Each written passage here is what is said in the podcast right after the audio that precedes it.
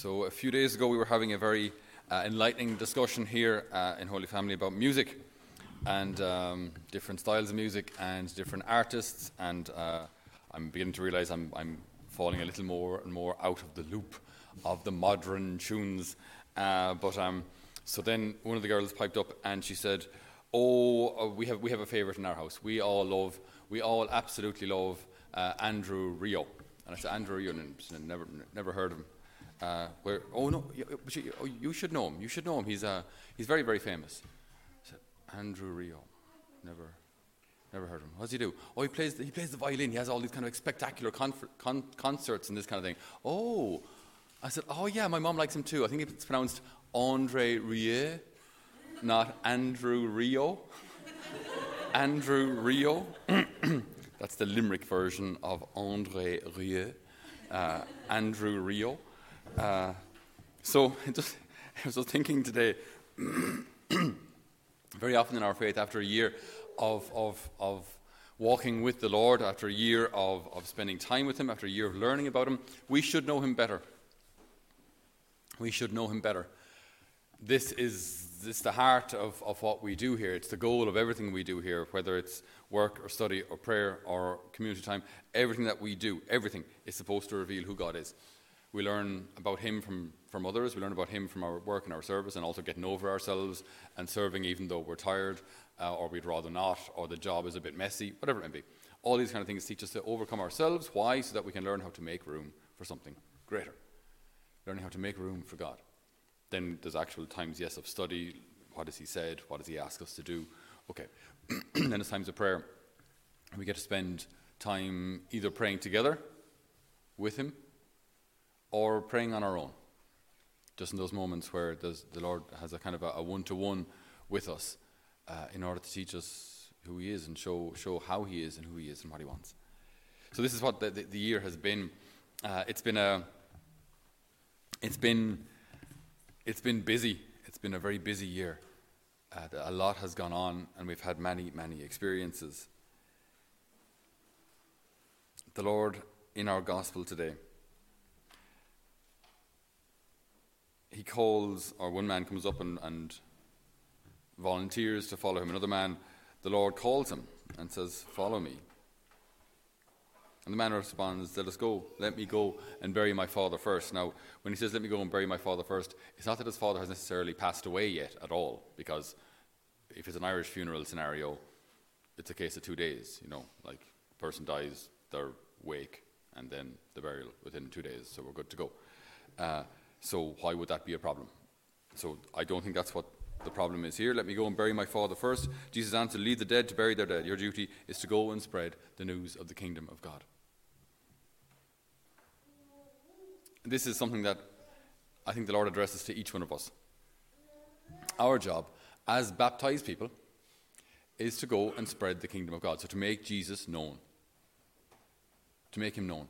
And if I'm going to do that, then I have to know him first. So, as this year ends, uh, I was just thinking today uh, if there are three nuggets that we could take away from this year, what would they be or what should they be? Uh, I think one of the first things, if we're going to, to leave here uh, with, if we're going to leave here, what we should have learned is number one, to love God generously. To love God generously. Not just to kind of believe He exists, not just to kind of uh, take a few minimalist boxes. I just do the mass thing or I just do the pilgrim- pilgrimage thing, but to love God generously. Like in any loving relationship, uh, any loving relationship which is kind of pulled back or stunted uh, is, is almost offensive, actually. You know, I think I, we told this before, but uh, you know, if uh, you discovered that your engagement ring had actually been bought in Argos, now, the ring, you might have loved it when you saw it, right? It was all fine when you saw it. But when you heard it was bought in Argos, it completely changed everything. Why? The ring is exactly the same. What is your problem?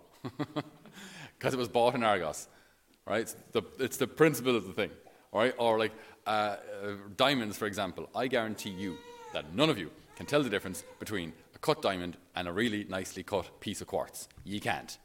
They look exactly the same. But it's the principle of the thing. A diamond is a diamond, and quartz is basically glass. Right? So, but you can't tell the difference. You can't, you can't, but it's the principle of the thing because you know that love should be generous. Love should give generously. And even in, and this has happened like within, you know, within marriages, even like where, where people wouldn't be uh, uh, financially well off, they'll still put an awful lot of effort and time and money into, as I say, the engagement ring, ring and the wedding ring and the, the wedding ceremony itself. people give generously, you know, and even in the faith, think of so many churches in Ireland built after the famine. Uh, where people gave very, very generously to the construction of most of the churches that you see around this country, right after after the famine. Like it was, people were poor, but they gave generously to God. And this wasn't, by the way, uh, sorry to have to say this, but but this wasn't because the, the church had such dominion over people it forced a kind of an extra tax on them or something. No, it was because the people saw the priest die with them. The priests, the people saw the, the clergy stay with them through these difficult times. And so they gave generously to God. Love God generously. It's, it's, it's, it's a, I think it's a, it's a lovely way to think about our, our, our, our relationship, our walk with God. My job isn't to just do the minimum and get by. My job is to love Him generously, and generously with my time, generously even with my, with, with my finances, if that's something I can do, generously with, with how I pray, to not just kind of tick the box and get it done, but to, to do so with Lord, I actually want to spend time with you. I want to get to know you. I'm 40, 50, 60 years of age, and maybe I don't know you half as well as I should. I want to get to know you because if I'm going to spend eternity with you, this is, this is pretty important. Pretty important I get this one right. Okay, so love God generously. Uh, secondly, uh, our call to, to follow the Lord is never going to be an easy one. That's something we just have to recognize from the beginning because it's always going to make us a small bit different. Now, you're all very different. You're very different. like, let's make no mistake about it. Like, um, like you're wonderfully different uh, to everyone. Um, so, and that's a real gift because then it makes you extraordinary. Anything but ordinary. You're all extraordinary. So, what you bring then is unique. And the shade and the nuance and the palette of color that you all bring to this uh, mosaic of the faith is all entirely unique. What you bring is unique. But if we're going to do that and do it effectively, then we must pray. We must pray, and we must pray daily. We must ask the Lord for our daily bread, or basically, sorry, but you don't stand a chance and within a few weeks or months, uh, that enthusiasm and that zeal will wane off. And the constant drag or pull away from the path of the Lord will become increasingly strong. Because there's always, there are always easier ways. There are always ways that are presented to us, ways of styles of life, uh, choices, options, things to do on the weekend that, appe- that are far more appealing than, than what God's will might be. What they never tell you, though, in all of these things, in all of these kind of alternative routes, one might say, is the consequences of them. Because the, the, the modern mentality, or that kind of fun mentality, is that all these things have no consequences. Live life whatever way you want, and it's all fine. It's all great. No one talks about the consequences. That's kind of the adult thing. You know, that's what adults. Uh, that's how adults think. It's how responsible people think. You know, people, um, as I'm sure some of our families here, when their little boys wanted to light fires on the living room floor uh, or set off fireworks in, in, in, bedrooms, as, as never happened to anybody here. Um, but, but uh, you know, when, when, when children would suggest these things, um, yes, adults can see, yeah, I can, I can see how that would be a lot of fun.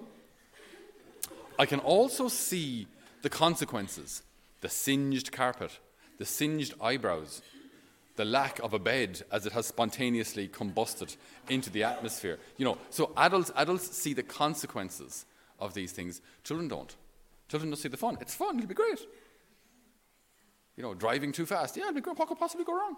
It'll be great. It's all, I'm not talking. I'm still. I'm not talking about the same person here. So, so, so, so, so we're moving on. But this is how, this is so typical like of how the how the enemy presents these alternative routes to fun. There are no consequences. It's all fine. Right? And then as you you know as as we, as say we get older and, and these uh, alternative routes become maybe more, a little more sinister. Again, even like adultery. What could possibly go wrong? She'll never find out. It's all good. You know. So same kind of idea. Sin is always presented without consequences. Whereas when we look at what, what God asks of us, the enemy will only have us look at negative consequences. Never has us look at the fruit, never has us look at the joy, never has us look at, the, at things like security and confidence in, in my wife or my husband's fidelity, or never has us look at the fact that God's plan actually works and makes me happier. It, it, you know, like the, the, enemy will never have us look at our walk with the Lord in, in, through that lens. He'll only have us look at our faith journey as it's miserable, it's lonely, it's cold, uh, it takes a lot of time, a lot of effort. Thou shalt not do anything fun, right? And that's how that's how the walk with the Lord is presented, which is completely untrue. Look at this last year. We blew stuff up. we, we, had, we went to foreign countries like Donegal and experienced all sorts of wild and wonderful languages up there. Uh, we've had family days and we've had hikes and camping trips and campfires and pots falling off high racks onto cooks' heads and all sorts of wonderful things. Um, it's been a fun year. The walk with the Lord is not boring. It's not. It just isn't. But if we're going to be faithful to the Lord, we must pray daily. Daily. Daily. As Mark Hart says, it was my favorite quote of his uh, Our prayer doesn't help our relationship with God. Prayer is our relationship with God. If we're not praying, we haven't got a relationship with God. You might believe He exists. That's nice. That's not going to save you. Uh, Prayer is our relationship with God. If you're not praying, you have no relationship with God. So we must pray daily. So love God generously and pray daily. And finally, do not be afraid. You are never alone. You are never alone. When God set up the church, He set it up as a community. And yes, he called individuals, but he called individuals to form families, to form communities, to form a church, to form a mystical body. So none of us are meant to go this way alone. So we do it as individuals, but we do it in community. So it's, both. You have to make your own choices. You can't just rely on everyone else's prayer life to kind of inspire and drag yours the right direction. You have to make your own choices and you have to walk your, your path, yes. But look around you and see that in this path, on this path, you are surrounded by brothers and sisters who care, who will support you, and who love you, and who know you, and who know you actually well enough, maybe even to nudge you the right direction on occasion. I was talking to someone else recently. It, was a, it wasn't the nicest of conversations, if I'm honest. I have lots of conversations. Uh, but there was one recently where this uh, person said that she had felt very disappointed by Catholic friends recently. And now I, I would know some of her Catholic friends, and they're, they're good people. So I was just kind of surprised. What, well, what, what do you mean? Why are you disappointed? And said, well, no, I have I've like lots of kind of atheists and non-practicing friends now, and they're they're great. Like they're they're the ones I go to. And I said, okay, okay. What? Why? What? What happened? And uh, well, no, these these Catholic friends, like they always judge me. I said, okay, what? What do you mean? Well, like I mean, if I go out and if I drink too much or if I'm out, out with the wrong people, these, you know, judgmental Catholic friends of mine will, will tell me, well, what, what are you doing? Whereas my atheist friends and my non practicing friends, they think it's great. Hmm. So we had to have a sit down conversation about what true friendship is. Because true friends, true friends will always call us to be the best version of ourselves. True friends will always call us to be the best, to be a better you. You know, when you're hanging out with someone who's like, go on, just have one more, what could go wrong? Not a great friend. When you're with someone who says, you know, Eva, I think, I think you've had a bit too much. Getting, getting tired of holding your hair, okay? All right. That person's probably a real friend because they care. They care enough to say, take it easy because I care about you. So do not be afraid. Do not be afraid. Your walk with the Lord does not lead to isolation, it does not lead to loneliness. Your walk with the Lord leads to heaven. And if we're doing it right and keeping in touch with the right people, our walk with the Lord leads us to community. It leads us to good friendship. Now, not everyone is perfect, and people along the way may disappoint us. But there are good friends, there are good people out there, good people of faith who will walk with us, who will pray for us, and who will back us up. Love God generously. Pray daily. And do not be afraid.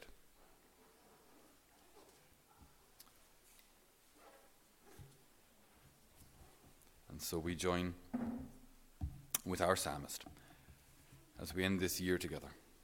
Preserve me, God. I take refuge in you. I say to the Lord, You are my God. O Lord, it is you who are my portion and cup. It is you yourself who are my prize. Amen.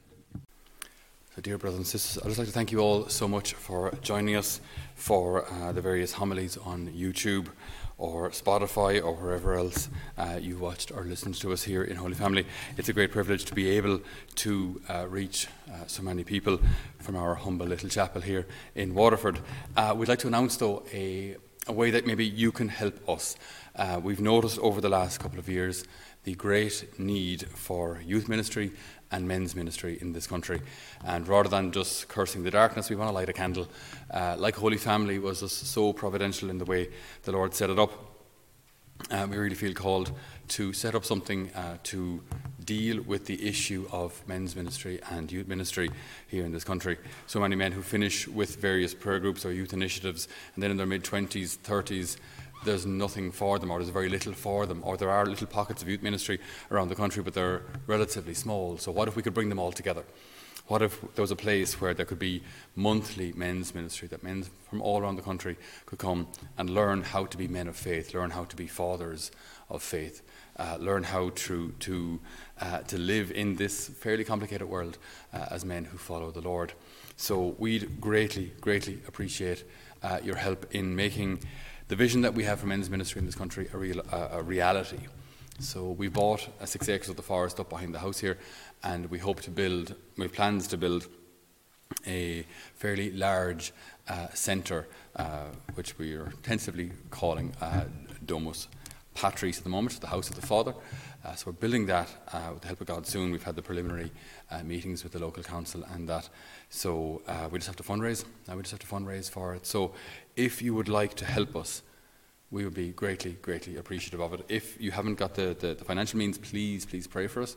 All the help that we can get from your, your good selves is necessary and greatly appreciated.